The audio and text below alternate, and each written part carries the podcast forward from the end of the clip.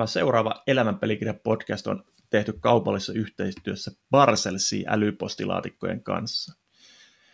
Barcelsi älypostilaatikot mahdollistaa sen, sen että sinun ei tarvitse venata koko päivää odottelemaan sitä pakettia kotona, vaan, vaan tota, heidän palvelun kautta saat sen turvallisesti kotiovelle ovelle heidän laatikkoon. Tsekkaa tarkemmin parcelsi.fi. Hyvät ystävät, tervetuloa jälleen kerran Elämän pelikirja podcastin pariin. Podcastin, jota teemme rakkaudesta urheilijoihin. Minä olen Arto Kuuluvainen ja juonan podcastin totuttuun tapaan Toni Salmelaisen kanssa. Moi Toni. Moi moi. Mitäs viime, viimeisen viikko Dubain päähän? Äh, lämpöä piisaa sopivasti ja aurinko on tullut, tai on tullut käytyä altaalla Uiskentelemassa ja nauttimassa D-vitamiinista, mutta tota, vähän ehkä en tiedä, onko jälkioireita sitten koronasta tullut, että tuossa alkoi vähän sydämen ottaa, että täytyy mennä tutkimaan pikimiten, mutta muuten kaikki hyvin. Kiva kuulla. Tässä joku voisi tulla kateelliseksi täällä Suomen kaarnassa ja aurinko on näkynyt tulee viikko, viikkoon tässä, mutta tota, joku päivä vielä taas paistaa. Mä oon huomenna tulossa Suomeen ja Karjalan No niin. Tuo lämpö ja aurinko mukana. Mutta tota, mennäänkö päivän aiheeseen? Tänään puhutaan rakkaudesta. Aiheesta, mikä on niin helppo tällaiselle suomalaiselle miehen köriläälle, vai, vai mitä Toni itse olet mieltä? No ei se ehkä helpoin aihe ole, mutta sanotaan, että ainakin lämmittää sydäntä erittäin paljon ja erittäin tärkeää myös urheilijoiden keskuudessa yhtä lailla. Rakkaus on äärimmäisen tärkeä ja kun kotona kaikki on hyvin, niin pelikentillä myös hommat luistaa. Ja, ja, ja totuttuun tyyliin monen urheilija niin kuin sanoikin, että, että kaiken takana on nainen. Ja, ja, ja tota, en tiedä meneekö se toistepäin, mutta se on iso aihe ja äärimmäisen tärkeä urheilijan elämässä ja myös uran jälkeisessä elämässä. Joo, ja semmoinen aihe itse asiassa tänään, mitä on mietitty varmaan siitä asti, kun ruvettiin suunnittelemaan tätä podcastia, että miten se tuodaan tähän mukaan, ja nyt mä luulen, että me on keksitty se, mutta tota, juonatko vieraan sisään? Joo, tässä on, äh, mennään niin kuin historia 80-luvulle saakka, vanha, vanhempien kautta tota, perhetuttu, ja äh, itse asiassa mä uskon, että meidän vieraalla, eli rak- rakkauden ammattilaisella, voisiko näin sanoa, ja elämän pelikirja antaa tälle kirjailijalle muun muassa erittäin vahvan lukusuosituksen. Kaksi kirjaa on tainnut tulla ulos. Vieras on Emilia Vuorisalmi, tervetuloa. Ja mä uskon, että Emilialla on joku vanha muisto tuota, tuota historiasta. Kiitos tosi paljon, tosi hienoa olla täällä. Itse asiassa mulla on tosi paljon muistoja. Me ollaan Toninkaan vietetty periaatteessa kaikki lapsuuden kesät yhdessä mun äiti on sun vanhempien, tai oli sun vanhempien tosi läheinen ystävä, ja tuli heti, kun pyysit tähän sellainen muisto, kun me oltiin varmaan jotain, että 13-14-vuotiaita, ja, ja me oltiin muistat, että lähti, lähdettiin veneilemään Vehmassalven tanssilavalle, ja tota, mä olin tettu alaikäinen, mä ajoin, meillä oli 50, 50 heppanen moottori, ja sitten tota, rannikkovartiosto tuli ja nappasi meitä. Meillä oli mun mielestä kaikki mahdolliset rikkeet. Meillä oli pelastusliive ja meillä oli ylinopeutta ja alaikäisiä, bla bla bla. Joten he hinasit meidät himaan. Siellä odottaa teidän faija, Heinon Kife, mun vanhemmat ja niin kuin, kaikenlaisia hifkityyppejä.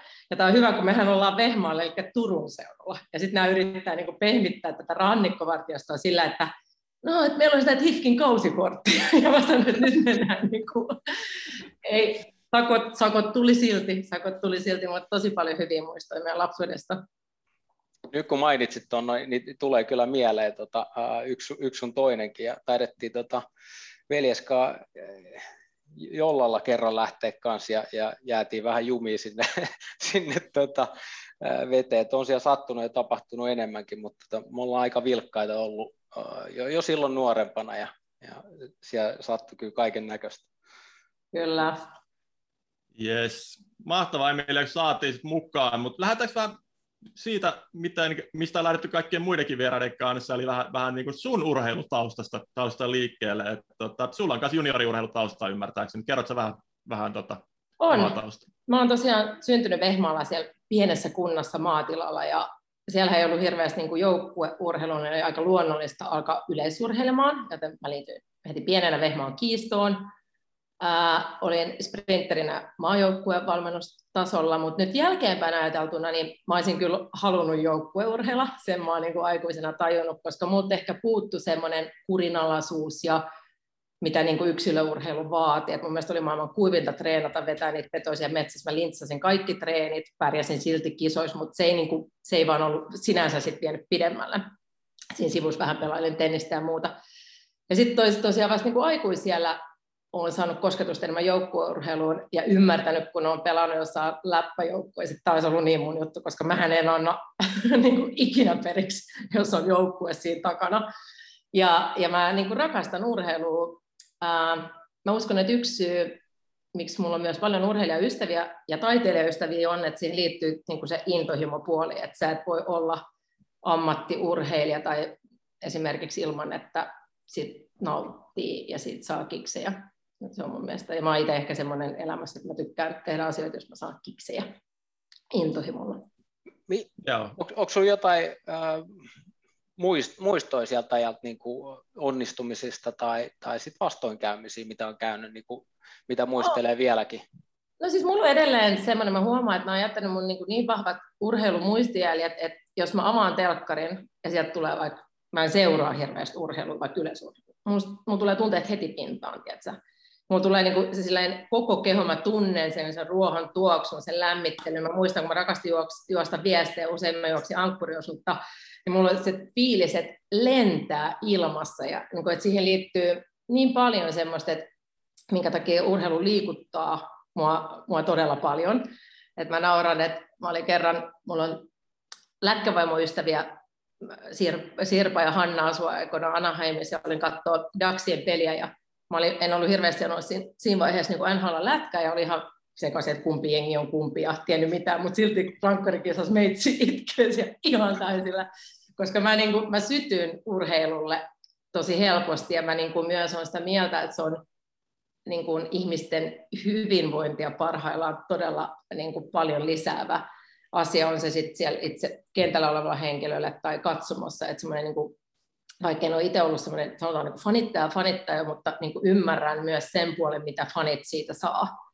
Ja nyt mulla on ollut ilo olla tosiaan tuossa Seagalsissa mukana, niin sitä kautta myös päässyt niin kuin nauttimaan siitä yhteisöllisyydestä. Ja, ja täytyy sanoa, että sitten taas se, että ajautui esimerkiksi tuohon korisjengiin aikoinaan, no, mitä siitäkin on jo varmaan seitsemän vuotta aikaa, niin, niin se taas auttoi mua paljon niin kuin oman tämmöisessä, tämmöisessä, mä olin ehkä silloin vähän niin kuin pohjalla tietyssä mielessä niin pinnalle pääsyssä, koska sai taas näitä, mistä tullaan puhua enemmän, onnellisuuskemikaaleja monesta lähteestä, kun oli osasta yhteisöä ja pystyttiin suunnittelemaan, miten me noustaan divarista liikaa ja meillä oli isot plänit ja nyt suurin osa niistä on toteutunut. Et se on ollut niin kuin tosi hieno matka. Jes, mennään Gulssiin kohta vähän tarkemmin, mutta tota, kerrotko vielä vähän, vähän tota, haluan kaivella tuota sun junnutausta. Mik, milloin sulla loppu, tai miksi sulla loppu urheilu? Puhutaan paljon dropoutista niin nuorilla, niin mikä, mikä sun tavallaan no syy ehkä, oli, miksi sulla loppu? No mulla ihan ehkä semmoinen selkeä syy oli se, että mulla tuli äh, plantarifaskit, eli luupiikki kantapäähän. Ja tämä on mun mielestä tosi mielenkiintoista, koska mä olin silloin ehkä kasiluokalla, ja sehän on semmoinen ikä niin kuin, tavallaan, että siinä usein niin kuin, tiputaan. Ja se oli mulle se, se vielä tuli tosi oudoksi, se tuli ennen äh, kisakauden alkua.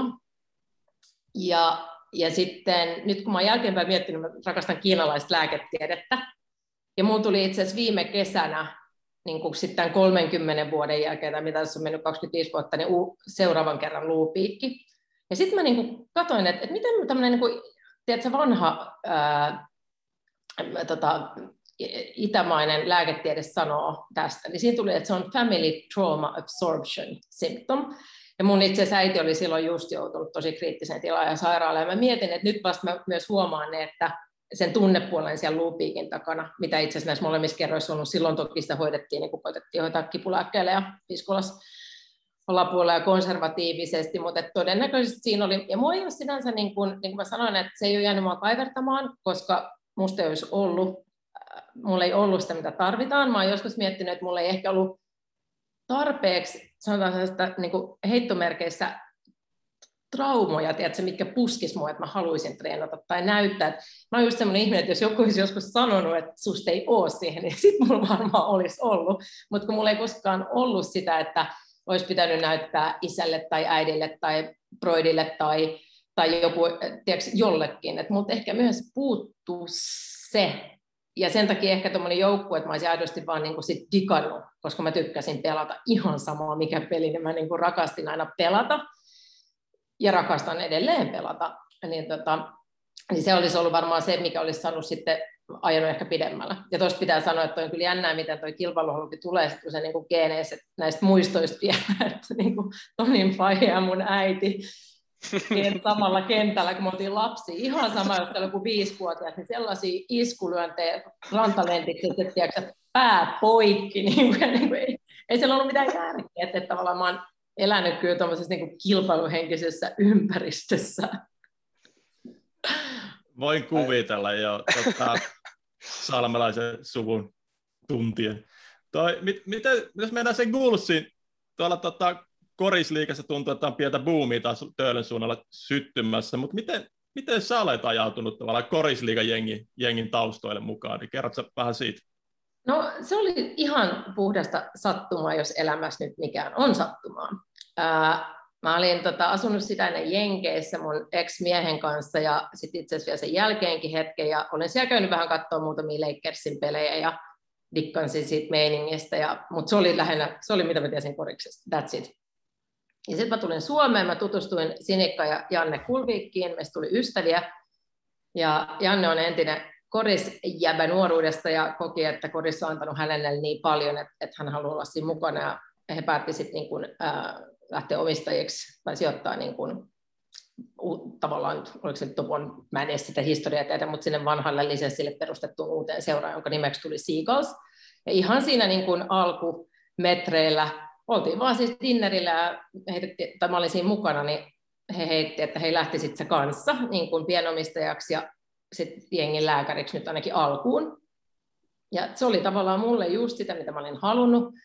Mä olin yksin, mä olin Suomessa, mulla oli semmoinen, että mä tunsin itteni aika ulkopuoliseksi, koska mulla oli, oli elämäntilanne muuttunut, eikä ollut ehkä just sitä yhteisöä, mihin kuuluu. Ja oli pieni lapsi, ja niin kuin pienen lapsen kanssa Suomessa tiedätkö, marraskuussa, mitä sä teet, niin mutta ihanaa, tiedätkö, että urheiluhallille voi mennä. Niin kuin, ja sitten ja sit tuli ihan mieletön niin kuin matka, koska kun pääsi ihan alusta fiilistelee, et, et, et, ja sitten mä sanoin, mä, meillä oli niin hauskaa vaikka Sinikan kanssa, koska me päätettiin, että hei, me tehdään näitä Lakers-juttuja. Mä muistan, kun meillä oli Super Sunday silloin vanhalla jäähallilla, ja päätettiin, että me tehdään tätä, tiedätkö, niin kuin, että laitetaan kaikki Cheekit ja Mikael Gabrielit riviin. Ja sitten tuli sitten makea, se onnistui. Ja sitten me oltiinkin Hesarissa. Ja sitten se oli myös jännää niin huomata, että mä en ota itse mitään kredittejä siitä niin urheilupuolesta, mutta ehkä siitä, että, että sitten kun erilaisia ihmisiä myös sieltä urheilun ulkopuolelta, ketkä on silleen, että miksi ei voisi tehdä näin, niin sitten sit tuli semmoisia aika hauskoja pieniä niin kuin juttuja, jotka, sa, jotka niin kuin,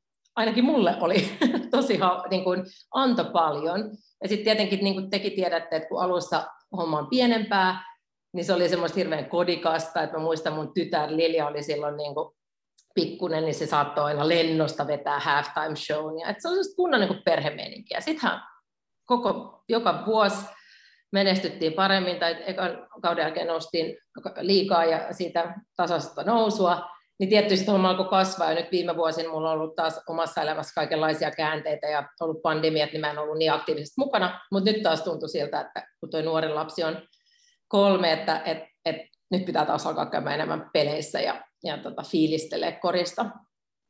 Ja samaan aikaan toki Susiengihän on niin kuin omalla menestyksellään nostanut tota Suomi koripalloa, ja nythän se on ihan huikeet, että Petteri Koponen ja Sean Huff pelaa Galseissa, ja siis meidän, no, matsit on loppuun myyty toistuvasti, että toivotaan, että kahden hanke ja muut etenee, niin päästään vielä sitten niin kuin, ottaa enemmän jengiä jengiä katsomaan.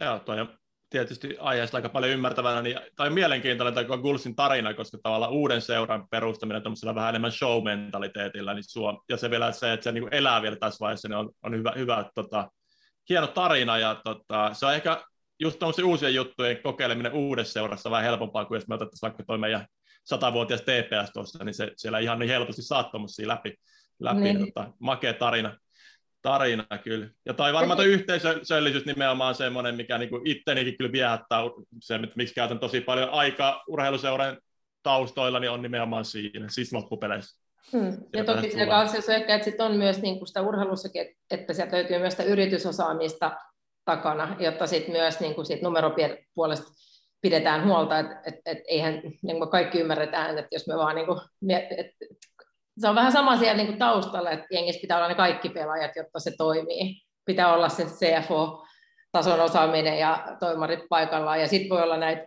niin kuin mähän tykkään tavallaan, koen itteeni myös hyvinvoinnissa semmoiseksi, mä tykkään olla siinä, vähän niin kuin siinä cheerleaderin roolissa, niin kuin, mieluummin kuin lääkärinä sanotaan, että, että toki mun koulutus on lääkäri, mutta mä kutsun nykyään itse, itseäni kokonaisvaltaisen hyvinvoinnin lähettilääksi, koska, koska lääkärititteli on välillä semmoinen, siinä on tietty semmoinen jäykkyys, mistä mä en pidä. Toi, toi on oikein hyvä ja ehkä menee sinne tota, vähän pois länsimaalaisesta ajattelutavasta, että, että ymmärretään mm. niin kuin kokonaisvaltaisemmin, ei, ei paikata pelkästään sitä syytä, mitä hyvin paljon kuitenkin urheilussa tapahtuu, kun joku loukkaantuu, niin sitten se on ainoastaan niin kuin fiksataan se, kun, kun siellä saattaa olla taustalla vähän, vähän isompaa ja elämässä ylipäätänsäkin, niin, niin toi on erittäin arvokas ja kunnioitettava ainakin itselle se, että pystytään ajattelemaan kokonaisvaltaisemmin. Just Nimenomaan. Ja munhan oma matka tähän alkoi itse asiassa kipuista ää, rakkauslääkäriksi, että se, se myös ihan mielellään voin jakaa, koska se on aika oleellinen, oleellinen tietty osa Kerro, ihme, kerro ihmeessä. Niin, no periaatteessa silloin kun mä olin paljon Suomeen, niin mä olin kuitenkin käynyt Suomessa ihan niin kuin normilääkikseen, ja sitten mä olin ollut periaatteessa kotiäitinä Jenkeissä, kun ei ollut siellä, tehnyt vähän muita, muita niin juttuja, toteuttanut salaisia unelmia, vähän näytellyt, ja, mutta enimmäkseen ollut lapsen kanssa kotona. Ja sitten kun mä palasin Suomeen, niin mä menin sitten ihan niin kuin ta- ta- tavallisiin niin sanotusti lääkärin töihin. Että mähän olin aikoinaan ollut kirurgisesti orientoitunut, mutta nyt jälkeenpäin kun mä mietin, niin se oli kyllä myös tämmöistä niin yhteiskunnan luomaa, luomaa painetta sitä, että se olisi tosi makeeta. Että jos mä mietin, niin mä en tykkää olla yksin enkä tehdä käsillä, mutta mä haluaisin olla kirurgi. Et hmm. ehkä sen takia, että George Clooney veti makeasti roolin teho-osastossa. Who knows? Mutta joka tapauksessa taas kerran, että se, se oli tullut istunut johonkin, istutettu muuhun se ajatus, että se on A, kunnioitettava ammatti ja tämmöisiä niin kuin vanhoja arvoja. Mä haluaisin tehdä mun vanhemmista ylpeitä. Mutta tosiaan sitten mä tulin Suomeen, ja koska mulla oli pieni lapsi, mä en jaksanut enää päivystää. Se ei tuntunut siltä, että mä en vaan pysty niin päivystää öisin, kun mä olin lapsen kanssa paljon yksin. Ja sitten mä menin ihan niin yleislääkäriksi. Ja mä huomasin, että että se, kun lääkärihän duuni lähtökohtaisesti pitäisi olla merkityksellistä, mutta se ei niin kuin jotenkin nyt jälkeenpäin mä huomaan, että se ei ollut mulle sitä, koska mä, se ei ollut mun sisäisen oman äänen linjassa, mitä mä tein. Mä määräsin mun mielestä liikaa lääkkeitä ja mä tota, mulla ei ollut niin kuin, myöskään, mä, en ollut, mä olin niin stressissä ollut, että mä en ollut läsnä itselleni, niin en mä varmasti ollut läsnä niille potilaillekaan täysin. Toisin sanottuna olin varmaan, niin kuin, en ollut, no, joskus mä oon heittänyt, että mä olin paska lääkäri, koska mun mielestä niin kuin hyvä lääkäri on tosi läsnä oleva. Enkä mä silloin mä nyt jälkeenpäin tiedän, että mä en todellakaan ollut niin läsnä kuin pystyisi olemaan. Ja suurin osa lääkäreistä ei välttämättä myöskään aina ole sitä. No anyway, uh, miten siinä sitten kävi oli sille, että mä aloin pikkuhiljaa oireilemaan. Ja mä itse silloin, uh, ne oireet niin paheni. Mä aloin nukkumaan tosi huonosti. Mulla tuli ihan törkeitä selkäkipuja, alaselkäkipuja, yläselkäkipuja. Uh, ja sitten periaatteessa alkoi tulla tämmöisiä niin burnoutin oireita, mitä mä mun ekas kirjassa kutsun tunneburnoutiksi siitä, että mulla ei ollut duunissa kuormitusta, mutta mä itse koen sen silleen, että mä tuun perheestä, jossa mun äiti ja isä on, niillä on ollut ultimate rakkaustarina. Isä on ratsastanut valkoisella hevosella, äiti ottanut aurinkokalliolla, nähnyt mun lihaksikkaan isän ja sitten jättänyt kaiken ja rakast, jäi sinne ja niin kuin, he olivat yhdessä until death us them parted. Ja Joten mulle niin kuin mun maailmassa se isoin palkinto oli ra- on rakkaus, tai oli silloin 30 ainakin vielä. Ja, ja mä tajusin, että, että mä olin niin kuin, mun oireet tuli nimenomaan siitä, että mulla oli takana avioro, sit sydänsuru ja, ja tavallaan mä, mä olin mennyt siitä todella rikki. Ja mä olin myös ekaa kertaa elämässäni yksin, että mä olin aina ollut parisuhteessa 16-vuotias 32-vuotiaaksi.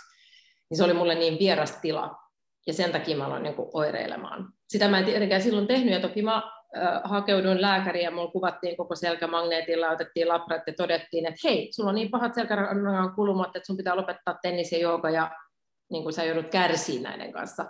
Mutta mä en ottanut, mä en halunnut uskoa tätä, koska mä mietin, että hei, kaksi vuotta sitten mä olin terve. Se, tiedätkö, totta kai mun kuuluu parantua tästä. Ja sitten mä aloin miettiä, että no jos toi rakkaus tavallaan, tämä rakkauden menettäminen sairastutti mut, niin rakkaudenhan pitää myös voida parantaa mut. Ja sitten mä mietin, että mutta toisaalta mä en ole valmis parisuhteeseen, koska mä en ollut vielä diilannut näiden vanhojenkaan niin kun, juttujen kanssa omasta mielestäni. Ja sitten syntyi tämä game changing question, eli miten mä pystyisin niin kun, tasapainottamaan mun rakkaushormonit ilman parisuhdetta. Ja tavallaan nämä kaksi kirjaa on sitten syntynyt näistä keloista. Ensimmäisessä mä kerron tavallaan ne rakkauden vaiheet, mitä rakkaus tekee meidän ää, elimistöllä. Se on myös, siellä on paljon urheiluesimerkkejä just sille, että siinä on huippurheilussa ja rakastumisessa on paljon yhtäläisyyksiä. Miksi rakkaus, minkä takia se huumaa niin kuluttavaa, kun meillä on stressihormonit, noradrenaliini, kortisoli piikissä ja, ja me, me silloin pystytään ylittämään itsemme, sehän on tämmöinen niin dopattu tila, mutta toki se on kuluttava, että me jaksetaan se maksimissaan se puolitoista vuotta, niin kuin luonto on, on, on määrittänyt sen. Mutta sitten on ekan kirjan jälkeen se kun mä olin oppinut tavallaan, että mitä se rakkaus meille tekee, niin mun kiinnostus heräsi tähän rakkauden kiintymistilaan kohtaan, mikä on taas sen huumava, sitä huumavaihetta seuraava tila, eli tavallaan se rakkauden semmoinen stabiilimpi vaihe, kun me ollaan jo päästy siitä hullusta huumasta ja meillä on turvallinen, mutta silti motivoitunut ja tavallaan hyvä olla. Ja tämä on se, mistä Toni puhuu, että kun peli kulkee hyvin kuka ton on hyvä olla. Et, se ei tarvitse olla niin intohimoista ja koko ajan, vaan, vaan sulla on se tuki, turva, silti se tietty niin kuin, se fiilis. Ja tämä on se, niin kuin, mikä puskuroi meitä mun mielestä sairauksilta, auttaa meitä menestymään, on se sitten pelikentällä tai muuten uralla. Auttaa meitä selviämään terveenä, kun elämä muuten heittelee, läheinen sairastuu tai tulee potkuttaa jotain. Ja tämä oli se, mihin mä halusin niin kuin sit keksiä resepti, että miten tähän päästä ilman parisuhdetta, ja syntyi rakkaus No, tota, nyt kun mainitsit tuon, tai siis mä oon tätä miettinyt, analysoinut omaa uraa niin kuin hyvin monelta kannilta, mutta yksi mun parhaista vuosista oli just kun tytär syntyi ja, ja tota, uh, uskon nimenomaan tähän näin, niin kuin, siis se mieli oli täysin, niin kuin siis ei ollut huolen häivää, että se pelkkää niin kuin liitoa ja tieten, niin kuin kaikki kulki joka paikassa ja, ja, ja tota, se oli yhdessä huumassa, niin oli helppo mennä hallille, oli helppo pelaa. Ei, ei tarvinnut funtsiin, niin kuin, et, et, et, tota, äh, uskon, että tuolta tulee aika paljon siihen, että, että, että miten se vointi ja, ja, ja sitten tietenkin myös äh, urheilusuoritukset oli huippu. Kyllä, Joo, ja no...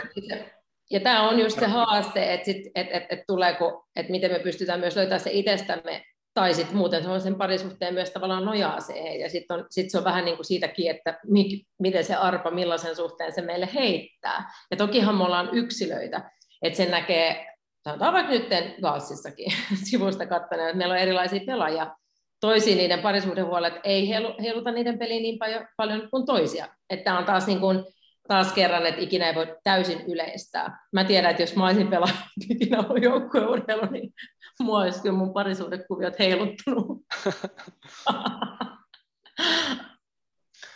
Arto, sulla oli jotain. No ei oikeastaan, mä mietin, että tässä oli hyvä, hyvä niin sanottu aasin siltä, mennään oikeastaan tuohon, niin kuin, niin kuin sanoin tuohon alkuun, että me Tonin kanssa on varmaan silloin, kun ruvettiin jo suunnittelemaan koko podcastin sisältöä, niin mietitty sitä, että miksi hitoista niin moni urheilija eroaa mm. etenkin uran loputtuu. Niin tota, se voisi Toni kopata, kun sulla on vähän tilastoja ja muuta tästä, niin Joo. jos, jos Emilialla löytyy vastauksia meille tähän tota, pitkään askarruttaneeseen kysymykseen.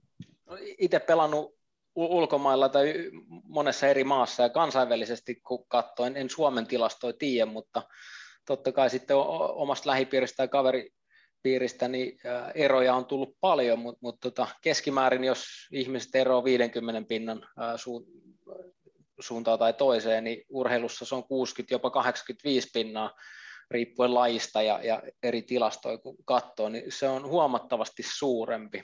Niin, niin, niin tota, osa, osaako Emilia sanoa, että, että onko tähän niin kuin, äh, sieltä aivojen näkökulmasta tai muut, että mitkä johtaa mahdollisesti siihen, että se on kova shokki, kun urheiluura loppuu. No siinä on varmaan paljon, niin kuin mä ehkä haluan korostaa, että mä en ole mikään parisuhteterapeutti tai niin kuin psykologi, ja, ja tota, et siltä puolelta mä en ota tähän kantaa, mutta toisaalta jos mä mietin tätä niin kuin omaa tiedettä, jos me mietitään huippuurheilua, ja tästä mennään itse asiassa, olisi hyvä puhua vähän näistä rakkauden päähormoneista, eli dopamiinista, serotoniinista, oksitosiinista. Yes.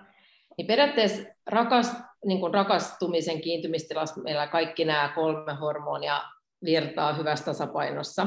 Ää, dopamiini on se, joka liittyy uutuuden vietykseen, jännitykseen, maalitietoiseen käyttäytymiseen, eli huippurheilulla sulla on koko ajan niin dopamiini, sulla on aina se goal, mitä mennään. Sulla on aina seuraava matsi, sulla on aina joku tavoite, olkoon se olympialaiset, olkoon se seuraava turnaus, mikä tahansa. Eli sulla on koko ajan periaatteessa dopamiini. Ja myös tämmöinen, se on myös asettanut meidät aivot tietylle tasolle, mitä me tarvitaan sen tavallaan baselinein, jotta meistä tuntuu edes normaalilta. Sen rinnalla serotoniini taas liittyy niin kuin, ää, lauman hyväksymiseen, arvostukseen, turvallisuuteen. No taas kerran. Jos meillä on jengi, me tunnutaan, me ollaan osa tätä yhteisöä, me mennään hallille, kaikki hurraa, musta, mua arvostetaan, mieletön serotoniini niin puhuttiin, tiedätkö, mä tein vielä maalin, kaikki tulee taputtelee selkään, wow, wow, wow, serotoniini, serotoniini, meillä on hyvä olla. Ja niin kuin tavallaan taas sieltä jo, siellä tavallaan pelkästään sen, sen lätkän, sanotaan nyt, jos puhutaan nyt vaikka jääkiekosta, mutta ihan sama mikä laji. Sitten pitää kolmas hormoni, oksitosiini, joka liittyy niin kuin, ää, mä voin sitten mielellään puhua näistä vähän syvemmin, sit, että mitä mä nykyään näistä ajattelen, mutta yleisesti niin kuin kosketukseen, luottamuksen tunteeseen. Niin taas kerran fyysistä, kaikki fyysinen koskettelu, läppäykset, yhdessä mennään, saunotaan, kaikki oksitosiini, sulla on se jengi yhteys sun joukkueeseen. Ihan mieletön bondi. Sitten ura loppuu, tämä kaikki viedään overnight periaatteessa. Niin tämähän on ihan niin kuin valtava uh, heartbreak periaatteessa, jos me ollaan valmistettu. Ja sitten mennään taas siihen, että tilannehan on se, että, että silloin se riippuu, että miten alas me mennään, on se, että miten meidän nämä muut lähteet on kunnossa. Eli jos me silloin on tosi hyvä parisuhde, josta me myös saadaan näitä, eli meillä on kumppani, jonka kanssa meillä on yhtä, ollaan samalla jo suunniteltu kaikkia juttuja, meillä on avoin kommunikaatio, meillä on turvallinen olo, kun mennään kotiin, me luotetaan toisiimme, ja, ja meidän fyysinen kemia toimii edelleen ja näin, niin sitten me varmaan ollaan, se ei ole niin, mutta jos sielläkin vielä on ongelmia, niin yhtäkkiä niin kuin kaikki crashia ja kaikki menee. Et mä oon joskus jossain puheessa, mulla on slaidi, missä lukee, niin kuin, että äh, hyvässä, kivassa duunissa kestää paskaa suhdetta ja toisinpäin. Tämä on vähän näin, että, tiiäks, että jos, eikö, tai en tiedä, mutta et, et monestihan sitä näkee, että sulla on just kerran, jos, jos sulla on tosi makea duuni, niin vaikka se, se kotin parisuuden on ihan jees, niin se on, se on ihan jees, koska sä saat sieltä duunista niin paljon.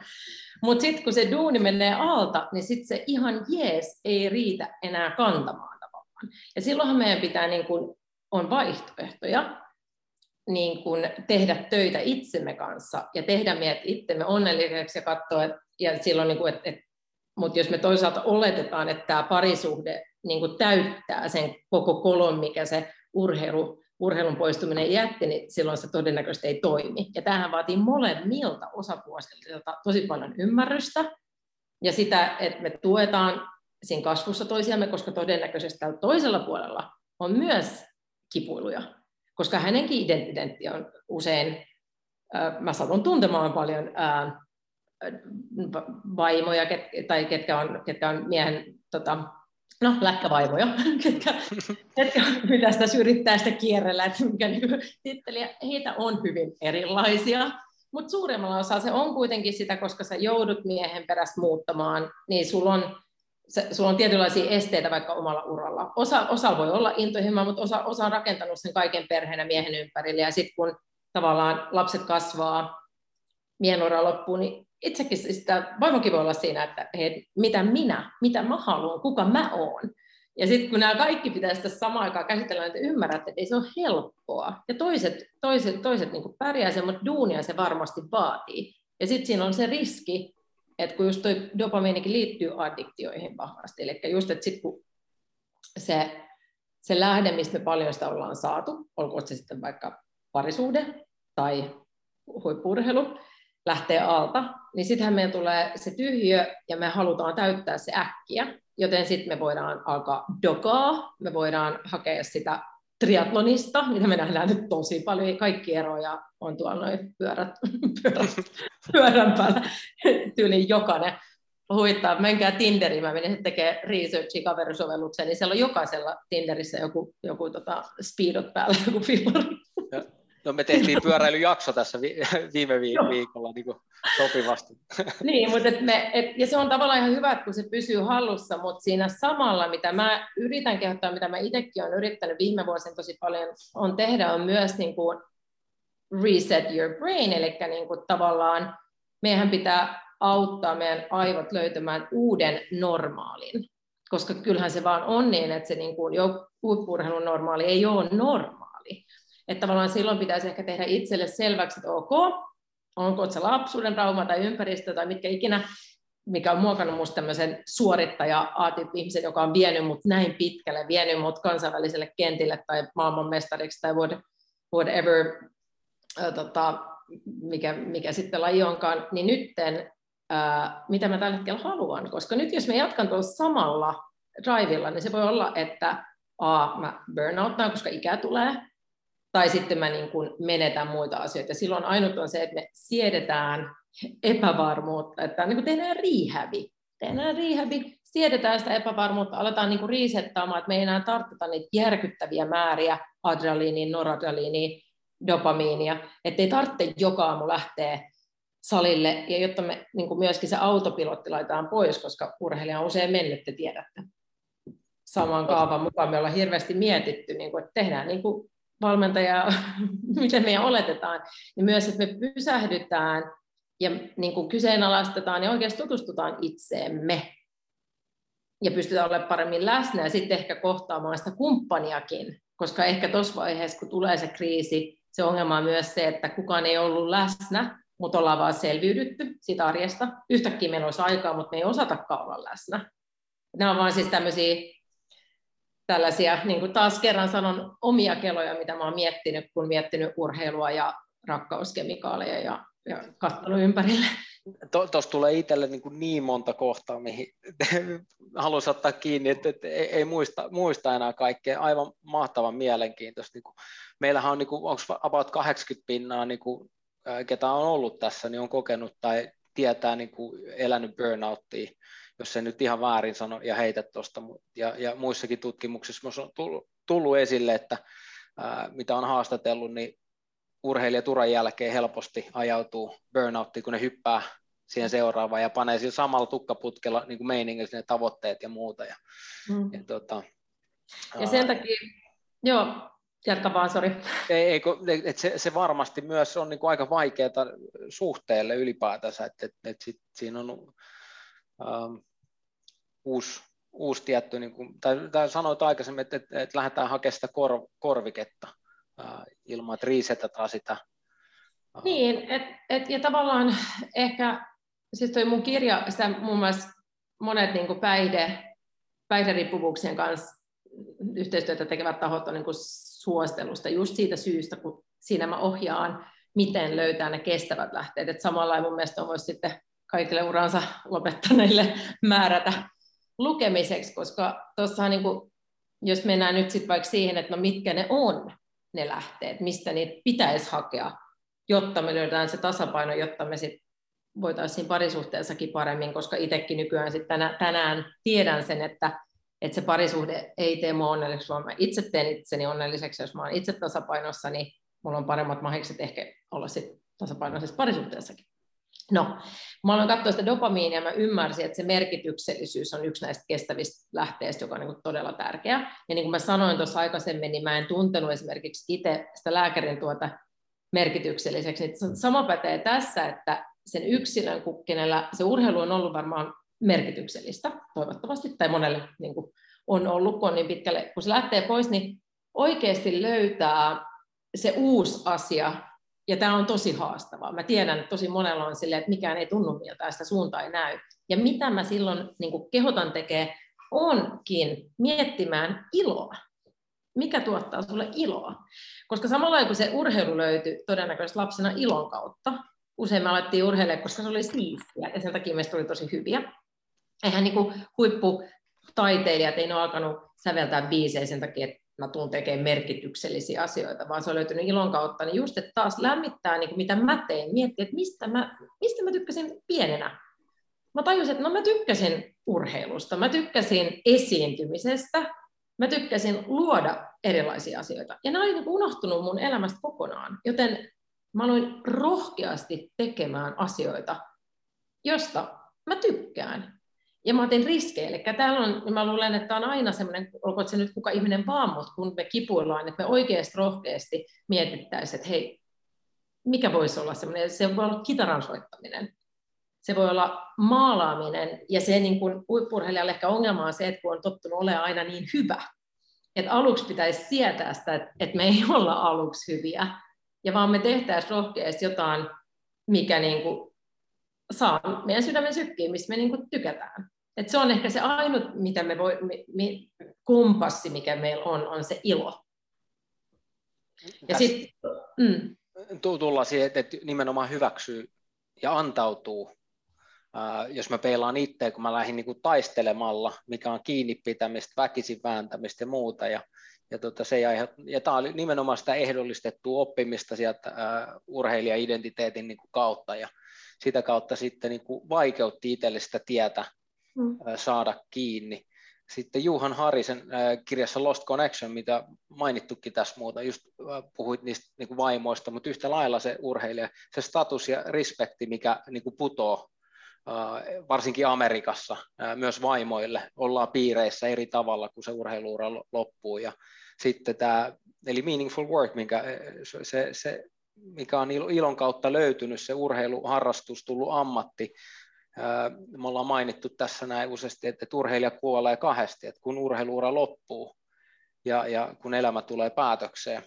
Ainakin siltä se tuntuu mon, monelle, tota, koska, ja sitten tietenkin se epävarmuus siitä, että mi, mitä nyt, ää, niin, onko se Juhari sanoi, hopeful and secure future, eli ei ole varmuutta, ei tiedä enää, mistä se rahan lähde tulee, ja, ja, ja kaikki nämä tulee, monta mm. eri asiaa, mitkä ottaa se sen tota, niin kuin katoo siitä yhtäkkiä samalla. Ja... ja tästä päästään just tuohon niin serotoniinin puoleen, koska yksi kestävän serotonin lähteistä on se arvostuksen tunne. Ja kun urheilu on tehnyt se, että se arvostus on usein tullut ulkopuolelta, mutta sen uran loppumisen jälkeen me pitäisi oikeasti viimeistään silloin ymmärtää se, että loppupeleissä ainut kestävä arvostuksen lähde on, kun se tulee sisältä. Kun mä näen, että hei, mä oon niin kuin oikeasti hyvä tyyppi ja mä oon tehnyt tarpeeksi ja mä riitän ja mä riitän tänään, tiedätkö, että mä oon tehnyt, tiedätkö, vaikka nyt, että koska se on ennen mennyt siihen, että mua arvostetaan, kun mä menestyn ja kun mä teen näin. Että se, se on myös täys tämmöinen niin tavallaan ajatuksen tason iso muutos, mikä pitäisi osata tehdä, minkä kanssa mäkin olen niin kuin kipullut tosi paljon ja joutunut tekemään tämmöisiä niin ihan mielikuvaharjoituksia. Mä mietin yhden päivän ajan lintuperspektiivistä, että miten hyvin mä teen asioita, miten me kaikki tsempataan, tiedätkö? Että vaikka se näyttää elämä ulospäin helpolta, niin sitten heität toista lasta tonne, toista tonne ja koitat ehtiä puhekeikalle tänne ja tapahtuu sairastumisen ympärillä, että tiedätte, kaikki meillä on meidän omat niin kuin, taistelut, niin sitten antaa krediittiä, eikä, et, et, kun, kun sitä ei sitten yhtäkkiä tule ulkopuolelta. Ja sitten nykymaailmassa, niin kun, sit jos mennään urheilun ulkopuolelle, niin monestihan me haetaan sitä vaikka somesta. Me saadaan sieltä arvostusta, kun me postataan joku makea kuva, ja sehän on tämmöinen niin dopamiini serotoniini sykli, koska jos mä laitan joku biksukuva itsestäni, no sitten joku vaikka miespuolinen henkilö näkee sen, niin se antaa testosteronin dopamiinipinkin, joka tuntuu hyvältä, hän tykkää sitä. Mä saan sen tykkäyksen, mä oon silleen, että hei, tämä dikkaa musta, mua arvostetaan, mimmit kehuu, sä näytät kuumalta serotoniinia, lyhyitä lähteitä. Se tuntuu hetken hyvältä, ja laittaa mut miettiä niin puolen tunnin päästä, että mitä sitä seuraavaksi postaan, niin tosi addiktiivista, se on rakennettu näin. Ja taas kerran, jotta me ei niin addiktoiduttaisi tuohon, meidän pitää se arvostus tulla, tulla sisältä, eikä siltä, miltä me näytetään tai kuinka paljon meille hurrataan katsomossa. Mutta taas kerran, koska urheilija on elänyt sitä kymmeniä vuosia, niin se on aika syvällä se niin kuin, ne settingit. Mutta hyvä uutinen on se, että muutos on mahdollisuus, ja vielä se, että tulee iso muutos, niin meidän usein kun me vaihdetaan vielä samalla sit maata tai paikkakuntaa tai näin, niin me aivot on tosi plastiset. Ja jos me päätetään, että tällainen tyyppi mä haluan olla me nähdään, mitä me halutaan, niin se on yllättävän helppoa. Ja urheilijat joskus osaa tehdä sen työn. Eli niin kuin, mä haluan myös niin kuin sanoa, että, että kun sen vaan ymmärtää, niin se ole edes sit loppupeleissä. Sitten se vaatii vähän duunia niin kuin kaikki elämässä.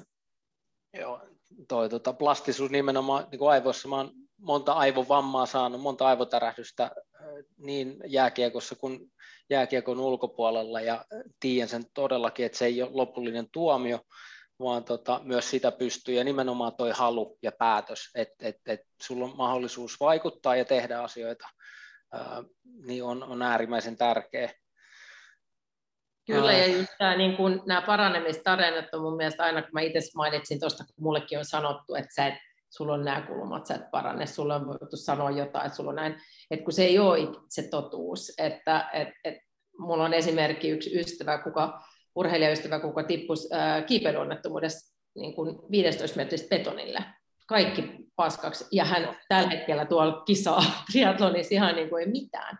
Ja niin kuin mitään järkeikävää selitystä ei ole, miten tämä on mahdollista. Mm. Mutta taas kerran mielen voima on parhaimmillaan ihan niin kuin huikea, miten me pystytään tukemaan paranemisprosessiin. Ihan, ihan käsittämätön. Tota. Uh, jos meillä on yhteistyössä toi nyt Parcelsi ja me ollaan urheilijoilta kysytty niiden äh, niin kuin last mile hetkeä, milloin ehkä ymmärtävät tai tulee se hetki, että, että milloin laitetaan kaikki likoon ja, ja äh, rakkaudessa ehkä moni pariskunta niin kuin päättää vielä kokeilla, ja tota, mutta jos tai sanotaan kun asiat päättyy siihen, että tulee ero, miten, miten tästä niin kuin selvii molemmille puolille, se on kova shokki, niin miten, tota, miten jatkaa matkaa? Niin mun pitää sanoa, että mun track, track recordilla niin täältä ei tule parisuuden neuvoja. niin kuin mä sanoin, niin mä tota, Mut, tota, mutta, ää... kerro mulle sitten, kun tiedät. mutta ei vaan siis, mutta totuus on se, että tuossa ekaskirjassa mä sanon, että jokainen rakastuminen on omanlainen, sama kuin joka ero.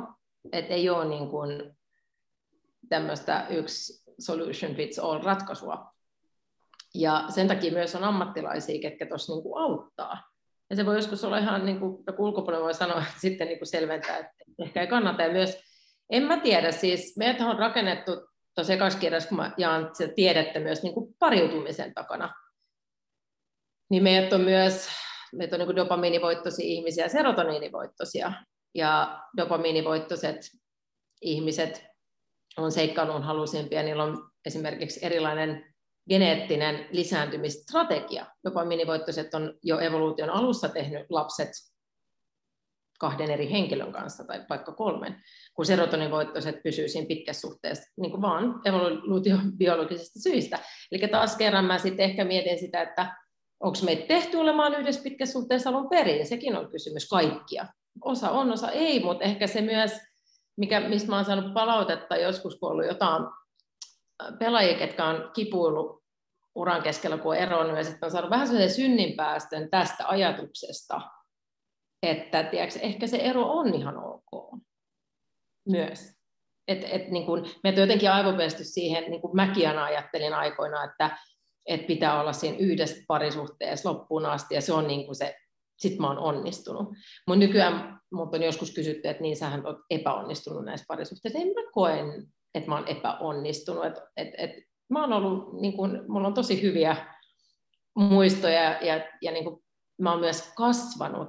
Sitten mä kokisin, että mä oon epäonnistunut, jos mä olisin jäänyt vaikka johonkin jumiin ja mun oma, niin kuin, omaa kasvua olisi tapahtunut. Et itse asiassa tällä hetkellä mä oon todella kiitollinen mun sydänsurulle, koska mä olisin edelleen tosi paljon itsekäämpi, epäläsnä oleva. Mä olen huonompi ihminen ilman niitä kipuja. Että taas kerran sen niin kuin, kyllä kiitollisuuden löytäminen ja ehkä mielen avartaminen siinä, että me ei olla kiinni taas jossain niin kuin yhdessä ajatusmallissa, joka, joka aiheuttaa meille kipua. Toi on mielenkiintoista. Niin kuin lähipiirissä just tapahtui ero ja, ja, ja henkilö mainitsi mulle, että hän on epäonnistunut. Ja se on hmm. ihmiselle varmaan tulee hyvin luontaisesti niin kuin kuvitelma siitä, että, että on epäonnistunut. Ja, ja näinhän ei, ei niin kuin, eihän se, me ei olla sitä, että asiat on johtanut siihen. Ja niin. Mä en osaa sanoa kahden ihmisen kaupasta sen enempää, muuta kuin että ne on hyvin kimurantteja. Mieli on muutenkin hyvin, hyvin kompleksinen.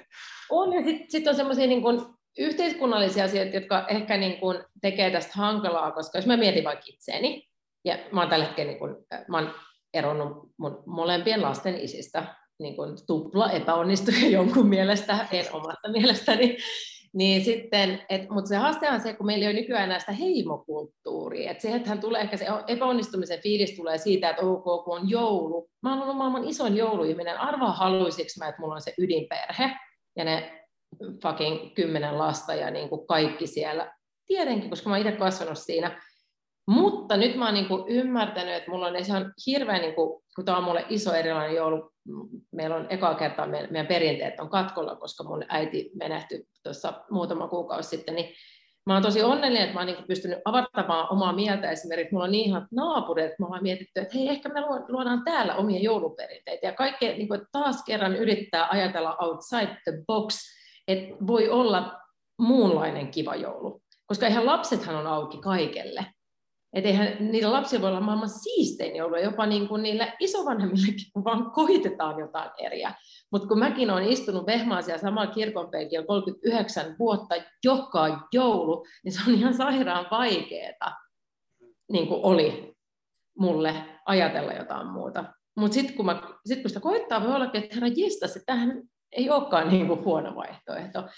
Et, et se on, ja just tämä yhteisöllisyys siinä, että meillä olisi sitä tukea muu, muilta, että me suunnitellaan ystävien kanssa ja meillä on muuta verkostoa kuin se vaikka ydinperhe, miten ennen on ollut. Et siellä on, kun meillä on ollut se heimoina tukena tai engi, että kaikki, tiedätkö, ollaan yhdessä hoidettu lapsia, pidet niin kuin näin, niin sehän auttaisi tässä. Mutta kun me ollaan nykyään aika paljon siinä ydinperheajattelussa vielä, niin se on, se on Mä, mä tunnistan kyllä sen, ja olen itse kipuillut ja itkenyt siis monta joulua todella paljon, että ei se niin kuin itsellekään helppo ollut. Muun muassa tämänkin uh, disconnection from uh, social uh, environment, minkä tuo Juhan Hari nostaa siinä kirjassa esiin, että se aiheuttaa näitä, näitä kipuiluja, masennusta, ahdistusta. Sitten, uh, tuleeko sinulla Arto mieleen niin kuin, uh, urheilijoiden näkökulmasta, tiedät itsekin luku, lukuisia, niin Siis kuuntelin tosi mielenkiintoisena Emilian pointti, että jotenkin, jotenkin heti yhdisteli hirveästi niihin tarinoihin, mitä meillä on tässä matkan varrella tullut jo vastaan. Ja esimerkiksi se, että, urheilijoilla on semmoinen feilaamisen tai epäonnistumisen pelko, niin siitähän esimerkiksi meillä useampi on kertonut sitä, miten vaikea olla aloittaa opiskelu vaikka urheilun jälkeen, tai, tai mennä töihin, kun ei tuntuu, että Excel ei osaa käyttää ja muuta tämmöisiä pelkoja, mistä pitää nyt päästä yli yli, ja sitten kun ne on päässyt siitä, niin siitä, siitä on ehkä se tavoiteorientoitunut mindsetti tullut, ja ne on tehnyt tosi hyvää, hyvää menestyksikästä työuraa, kunnes sitten ehkä on taas tullut tuo burnout seuraus, että, että tavallaan, tavallaan niin, tai jotenkin niin yhdistelen eri lankoja, ja se tulee kiva saada tosi tieteellistä selitystä sille tavallaan, tai, tai niin rationaalista pohdintaa siihen. siihen. Sitten toinen, mikä mä sen kelailin, on toi, niin yhteisöllisyys, että tavallaan sitten tullaan taas siihen, että, että ja mä olen tässä kirjoittanutkin joskus se, että kun nykyään politiikka ja uskonto on menettänyt merkitystä, niin mikä, mikä urheilurooli sit voi olla siinä, että sehän voi tarjota sen yhteisön ihmisille, missä niin kuin tapaa, tapaa uusia ystäviä ja, ja saa, saa niitä verkostoja ja sitten miettii omallakin kohdalla, niin kyllä mun parhaat ystävät melkein kaikki eri urheiluverkostosta tullut vuosien, vuosien saatossa, saatossa mm. että se on semmoinen niin kuin, se, niin kuin sanoin heti alkuun, että mulle varmaan niin kuin se, miksi mä annan elämästäni tosi paljon urheilulle, niin loppupeleissä se tiivistyy varmaan aika paljon siihen yhteisöllisyyteen. Tuommoista to, kelaat nyt tuli ainakin ja paljon muutakin, mutta, tota, mutta tota, tosiaan niin oli hieno semmoinen tavallaan, kun tiedättekö, kun on pisteitä ja sitten vedellään niitä viivoja, niin koko ajan päässä niin veteli, että tämä, niin. tämä tarina, tarina kuuluu tonne ja, niin. ja, ja, ja näin. Niin tota, ja se on tosiaan, kun ne kaikki, ja kaikki, kaikki asiat liittyy aina toisiinsa. Sitten kun puhuit just tuosta niin yhteisöllisyydestä ja siitä, että, että ehkä sitten jos se loppuu, niin mä itse, mulla oli pitkään se, että mä niin kun, kun jos ajatellaan, että ok, että mun, mun se kriisi oli se, se avioerot ja sydänsurut, mitkä, mitkä aiheuttavat ne oireet, niin mulla oli semmoinen että ok, että nämä johtuu siitä, että mä en saa sitä oksitosiinia sit parisuhteesta, että mulla on sitä toista ihmistä, johon mä kietoudun joka ilta, ja mä aina ajattelin, että nämä häipyy, kun se tulee. kunnes mä ymmärsin, että itse asiassa tämä, vaikka fyysinen kosketus ja tämmöinen tietynlainen niin kuin fyysinen yhteys, mitä just vaikka kentällä niin se on vain yksi pieni osa. Että itse asiassa se henkinen koskettaminen esimerkiksi tämän keskustelun voimalla on todella ää, oksitosiinia voimakkaasti vapauttava asia ja kestävä semmoinen. Sama kuin, niin kuin se, että me ollaankin läsnä niissä arjen kohtaamisessa, vaikka kaupassa tai uusille ihmisille. Ja tässä on se haaste, että, että kun se urheiluuran loppuu, niin siitähän tulee stressireaktio. Ja kun me tulee stressireaktio, meidän näkökenttä kapenee ihan niin kuin fyysisesti, mutta myöskin sit niin kuin in a bigger scale. Tämä on myös, niin kuin te ymmärrätte tämän, koska te tiedätte, että urheilu, sun pitää olla stressireaktio päällä, jotta saat sen kiekon sinne maaliin, koska sun näkökentän pitää olla kavennettuna, että sä oot parhaimmilla, sun pitää, ottaa tietty, pitää olla tietty määrä noradrenaliinia ja adrenaliinia, jotta pääset siihen huippusuoritukseen. No, mitä tapahtuu sitten, kun just tulee tämä stressitila sen uran jälkeen, niin meidän näkökenttä on myös kopautuneena siinä mielessä, että me ei nähdä näitä mahdollisuuksia. Ja tavallaan tästä päästään siihen, että mä haluan ehkä tähän loppuun puhua vähän vielä, kun mielestäni on tärkeä pointti tästä stressistä. Koska niin kuin sanoin, stressi on ihan todella elintärkeä, hyvä asia. Me ollaan parempia urheilijoita, me ollaan parempia ihmisiä, me pystytään taistelemaan infektioita vastaan stressin avulla, ilman stressiä meitä ei olisi. Mutta ongelma on se, että sit kun se jää meihin päälle koko ajan, ja kun se meidän aivot ja meidän neurokemia ei erota sitä uhkaa, että, että onko se nyt se leijona, joka jahtaa meitä siellä savannilla, vai onko se vaikka pelko siitä, että mä epäonnistun tai, tai niin kuin fiilis siitä, että mä en ole enää mitään tai whatever. Jos meillä jää tämä kela päälle, niin se kuluttaa. Me ollaan koko ajan siellä sympaattisen hermoston puolella, joka kuluttaa, kuluttaa, sitten tulee ne uniongelmat, sitten tulee ne kivut, sitten tulee se burnout. Mikä on ratkaisu? Ratkaisu on se, että meillä on itsellä niin mahdollisuus muuttaa se neurokemiallinen tila sinne parasympaattisen hermoston, eli sulat, sulattele ja palaudut tilaan, esimerkiksi hengityksen avulla, Toni tietää meditaation avulla, tai vaikka vaan fyysisesti laajentamalla meidän näkökenttää. Koska, koska niin kuin mä sanoin, kun me ollaan siinä taistelle pakennetilassa, meillä on kapea näkökenttä. Jos me nojataan taaksepäin, katsotaan merimaisemaa, järvimaisemaa tai sitten vaan huoneessa isoa taulua, me, me, se jo antaa signaali meidän keholle, että hei, jos sulla on aikaa katella tolleen laajasti, niin sä voit varmaan, niin me voidaan varmaan vähän palautella tässä. Eli taas kerran niin kuin kaikilla ihmisillä, mutta varsinkin uransa lopettamilla niin kuin tämän, näin stressin kanssa kamppailevalla ihmisellä tosi tärkeä tehdä näitä niin kuin aktiivisesti palauttumista aktivoivia juttuja päivän mittaan.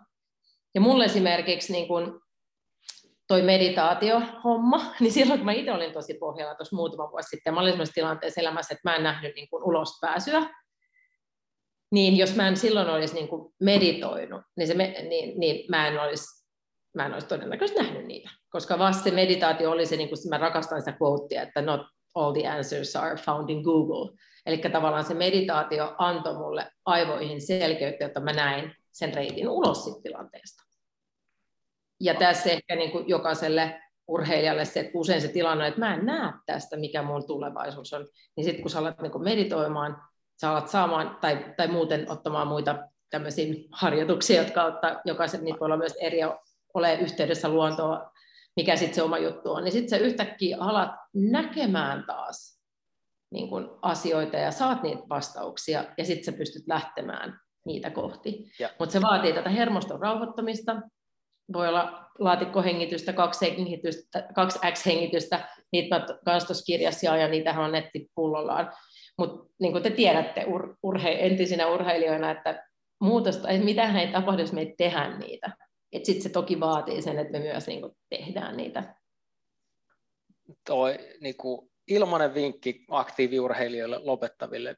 Voin itsekin yhtyä tuohon ollut, jos yksi pitäisi nostaa kaiken yläpuolelle, niin se on ollut itsellä meditaatio. Mä oon aina sanonut, että kokeile ja ole itse oma niin kuin, ja testaa ja miten se tuntuu, mutta hengitysharjoitteet on täysin alikäyttämätön niin kuin voimavara urheilussa. Minusta ihan mm. käsittämätöntä, miten siitä ei enemmän niin kuin puhuta urheilun sisällä. Meditaatio yhtä lailla ei tarvitse katsoa se LeBron James tai sitten edes Steve Jobs tai Oprah Winfrey, Jerry Seinfeld, you name it, niin kuin ei se ole sattumaa, että ne on kaikki löytänyt ja käyttää sitä niin kuin päivittäisessä elämässä.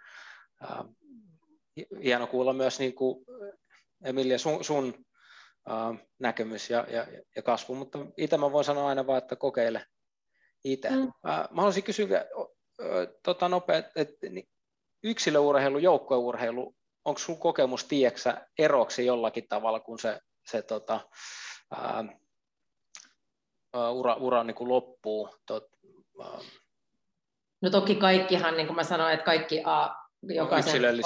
Niin, että siinä on aina se elämäntilanne suhteet, että onhan sitten, niin mulla on jostain syystä mulla on aika paljon semmoisia ihmisiä, ketkä on, niin kuin, en mä sano heitä potilaiksi, mutta ihmisiä, ketä mä oon vähän silleen coachaillut tai ollut semmoisena henkisenä tukena ja katsellut sitä tilannetta, niin kyllä se, sanotaan, että niin vaikka olympiatason yksilöurheilu, niin kyllä sen, se on myös tosi vaikeaa saattaa olla suuren jälkeen, koska sä oot ehkä vielä silloin tottunut vielä enemmän rääkkäämään sun niin kuin keho ja saat vielä enemmän koukussa semmoiseen täysin epäterveeseen niin kuin periaatteessa mm.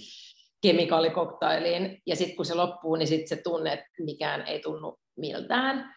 Mutta sitten usein, niin kun mä sanon, me ollaan puhuttu tänään, me voitaisiin puhua selkeästi 10 tuntia, niin me ollaan puhuttu just vaikka siitä luovuuden löytämisestä. Että mulla on hienoja esimerkki ihmisistä, jotka on löytänyt sitten niin kuin luovan puolen, vaikka sanotaan niin kuin valokuvauksen kautta. Tai, ja usein sille, että yhdistämällä sitä urheilukokemusta johonkin uuteen. Koska niin huippurheilu on ihan hirveän hieno koulu. Ei se ole sattumaa, että tosi monet yritysjohtajat on urheilutaustaisia ja joukkueurheilu opettaa meille tosi paljon, niin sitten kun sen, sen kaiken mahtavan tiedon ja sen, myös sen niin kuin disipliinin, mitä se, minkä on oppinut vuosien varrella, mitä se ikinä on, mitä yleensä se tuo tullessaan, sen pystyy vielä yhdistämään sit johonkin henkilökohtaiseen intohimoon ja asiaan, jota haluaa jakaa ja jolla vielä parhaimmillaan auttaa muita, niin sitten yleensä sit syntyy jotain maagisen hienoa. Ja sitä mä ehkä, niin kuin, jos tähän loppuun jotain tiivistän, toivon, että niin kuin kaikki miettii, että mistä mä nautin, mikä on se mun intohimo, ja sitten yhdistääkin sen, se, tai se saattaa yhdistyä sitten puol vahingossa siihen urheiluun ja auttaa sitten tulevia sukupolvia ja muita urheilijoita, ihmisiä yleensä. Lennun jaksossa kuultiin niin kuin, äh, lennun luovuudesta, luonnossa vietetystä ajasta ja miten se vapauttaa ja ja äh, myös valokuvaamisesta, mitä tota, Len, Lennolla on oma, oma äh, IG-kanavakin siihen. Jotta, somesta mun piti muuten yhdessä vaiheessa mainita, kun mä olen huomannut itse semmoinen, että, että, kun ero tapahtuu tai muuta, niin huomaa, että siellä ihmiset aktivoituu huomattavasti enemmän, eli just tätä dopamiiniserotiin, niin varmaan hakua alkaa näkyä enemmän. Tota, ei ole, en ole mitään empiiristä tutkimusta tästä tehnyt, mutta niin kuin semmoinen silmiin osuva on, ja sitten se, kyllähän me niin mitataan meidän markkinoarvoa so- somessa. Et onhan se semmoinen mesta, missä katsotaan, niin kuin, että miten liekit lähtee lentämään kuin jonkun. Et se on ihan niin kuin ymmärrettävää, mutta sitten ehkä se, että kyllähän mäkin sitä joskus on tehnyt ja teen edelleen varmaan, mutta sitten just kun katsotaan, että milloin se menee semmoiseen addiktiivisen tiedätkö, käytöksen puoleen, siinä mun mielestä on sitten sitä, sitä pystyy tätä ulkokehältä välillä huomaa, kun jollain lähtee niin sanotusti mopokäsistä ja joka päivä uutta piksukuvaa pukkaa ilman siihen. niin kuin, niin kuin, toki mä ymmärrän, jos on pää niin kuin, tulonlähde, mutta sitten, niin kuin, että et, et, et missä vaiheessa alkaa niin kuin, syömään energiaa, että sen oman kehon kuuntelu, että miksi, miksi sitä tekee, mitä se, niin kuin, mihin se liittyy, niin se voi olla ihan tärkeää. Mutta myös se on hyvin inhimillistä, että me tehdään sitä välillä. Että ei, se, ei se mun mielestä ole niin kuin mitenkään paha asia. Kautta aikoihin me ollaan tuolla niin kuin esitelty erilaisia asentoja toreilla. Mä en muista kummassa kirjassa, taisi olla tuossa Rakkaus haltuun kirjassa, ainakin puhut siitä niin kuin erittäin hyvin. Ja, ja tosiaan Rakkaus haltuun sekaisin lovesta, niin iso suositus molemmille – urheilijoille ja ei-urheilijoille äärimmäisen hyvää luettavaa ja, ja opittavaa. Joo. Ja voidaan itse asiassa, jos teitä kiinnostaa, niin voidaan vaikka arpoa tuollainen kirjat kuuntelijoille, että täältä, täältä lähtee kyllä. Ehdottomasti, Mahtavaa. kiitoksia. kiitoksia. Arto, onko sulla mitään ennen kuin... No ei mulle mitään, mitään. tässä on tosi, tosi hyvä ja mielenkiintoinen keskustelu, mutta mä luulen, että, että voitaisiin klousata sillä tota, perinteisellä identiteettikysymyksellä, jos haluat ottaa sen. Jo, joo, e, e, koska kaikilta vierailta on kysytty ja Emilia tosiaan näissä tai kirjassaan puhuu arvoista hyvin selkeästi ja miten ne on selkeytynyt varmaan kipujen ja, ja elämänkokemuksien kautta ja niiden tärkeydestä ja siitä ollaan mainittukin, mutta sitten elämässä meillä on eri rooleja, niin kuin sulla on ollut lääkäriin ja, ja tietenkin perheen roolia, ja, ja tota, mutta sitten jos jätetään kaikki nämä meidän roolit taakse ja pois, niin, niin mitä meille jää jäljelle, että kuka on Emilia, niin mitä sinulla tulee tähän mieleen? Kuka minä olen? Niin, sehän on, tämä on niin just mielenkiintoinen tämä, kun just nämä roolit, kun mullakin on paljon, nykyään mä oon niin näyttelijä, mä oon lääkäri, mä oon äiti, mä voin valita minkä vaan, mä rakastin olla aikoinaan niin vaimon rooli, on tosi kiva rooli ja tosi päivänä. Mutta tosiaan sitten kun niitä rooleja tippuu, niin aina, että kuka, kuka sitä oikeasti on ja minkä roolin alle livahtaa. Mä ehkä, ehkä se, mitä mä, niin kun, mutta onhan tämäkin rooli, että on ihan mahdoton kysymys, mutta jotenkin mitä mä koen, että siellä alla on, niin kyllä mä edelleenkin paljon mä oon niin kasvanut, mutta mä koen, että, että, että siellä on löytynyt semmoinen niin tasapainoisempi energia, joka haluaa niin kuin levitä, että mun ehkä niin kuin kaikissa näissä roolissa on yhdistävänä, kuin mä tunnen, että on mä missä roolissa vaan, mutta että se mun äh, kokonaisen hyvinvoinnin ja rakkauden lähettilään yksi ehkä ne ydinrooli niin kuin pysyy siellä. Et mullahan on ollut sellainen taipumus, että esimerkiksi meidän parisuhteessa mä aina heidän kaikki, kaikki työroolit pois ja projektit ja diilit ja sitten mä vaan olen tosi rakastunut. Niin, niin tota, mutta edelleen, kyllä mä, niin kuin mä sanoin, niin et, et, vaikka se kuulostaa hienolta, että täällä on rakkauslähettilään henki sisällä, niin kyllä, kyllä siellä on myös semmoista tiettyä niin kuin varmasti epävarmuutta, mitä vielä pitää työstää ja tiettyä vanhaa jännityksen hakuisuutta, addiktiivista käytöstä, jota, joka, jossa on niin kuin once an addict, always an addict, jota mä vielä työstän, mutta on jo mun mielestä aika pitkällä. Ja, ja edelleenkään, niin kuin mä sanon, että, että mä koen, että mä oon niin päässyt pitkälle siinä, että, että mä voin hyvin, että mä oon el, elänyt niin kuin mä opetan, eli vaikka ollut tosi haastavia vuosia, niin mä oon niin pinnalla ja tuntuu, että on hyvä rauha, minkä päällä rakentaa sitä iloa, niin silti siellä on vielä sitä tiettyä niin kuin, parisuhteen vaikka kaipuuta. Ja sitten mietitään, välillä mulla aina mun omat niin kuin mentorit tai coachit ympäri maailmaa sanoo, että pitää olla täysin vapaa. Ehkä se on goali, ehkä ei, mutta mä niin kuin, mun kaikissa siellä sisällä on ihminen, joka on äärimmäisen edelleen innostunut ja oppimisen haluinen ja tykkää tästä muutoksesta ja, ja tota, haluaa niin kuin myös jakaa sitä rohkeutta ja iloa muuttua muille. En mä tiedä. Aivan, aivan, aivan hui, huikeeta. Tuota, kyllä ainakin mulle niin kuin paistaa niin kuin rakkauden sielu, sielu läpi, jos, jos näin voi sanoa niin kuin, ää, aivan mahtavalla tavalla ja näkee, että, että, että minkä matkan olet kulkenut ja, ja, ja käynyt ja se tulee kirjoissakin hyvin, hyvin esille. On, on äh, ollut ilo päästä juttelemaan. Tota, jos tälle menee lapsuuteen, ihan heti olisi kuvitellut, että tässä jutellaan rakkaudesta tota, Emilia sun kanssa, mutta näin ne tiedät. Näin ne polut kohtaa. Mielestäni tämä on just niin kuin elämässä niin hienoa, että sitä ei koskaan tiedä, miten taas niin kuin, tiet, tiet tota, risteytyy. Niin tämä on ollut mun mielestä ihan mahtava jutella teidän kanssa ja, ja nimenomaan, että me vielä jaetaan niin paljon hyviä lapsuuden muistoja. Kyllä. Kiitos Emilia, Emilia munkin puolesta. Mä oon monen jakson jälkeen sanonut, että tästä on oppinut paljon ja, ja monesta onkin, mutta tämä on yksi varmaan niin kuin mistä eniten, koska nyt oltiin ehkä alueella, mikä ei ollut entuudesta niin tuttua mulle.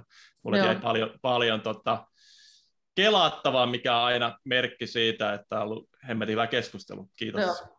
Itse tuntuu, että oli pintaraaposu, niin jatketaan jossain foorumeissa joskus. E- e- ehdottomasti. Kiitos Emilia. Kiitos. Kiitos tosi paljon. Moi. Moi. Moi moi.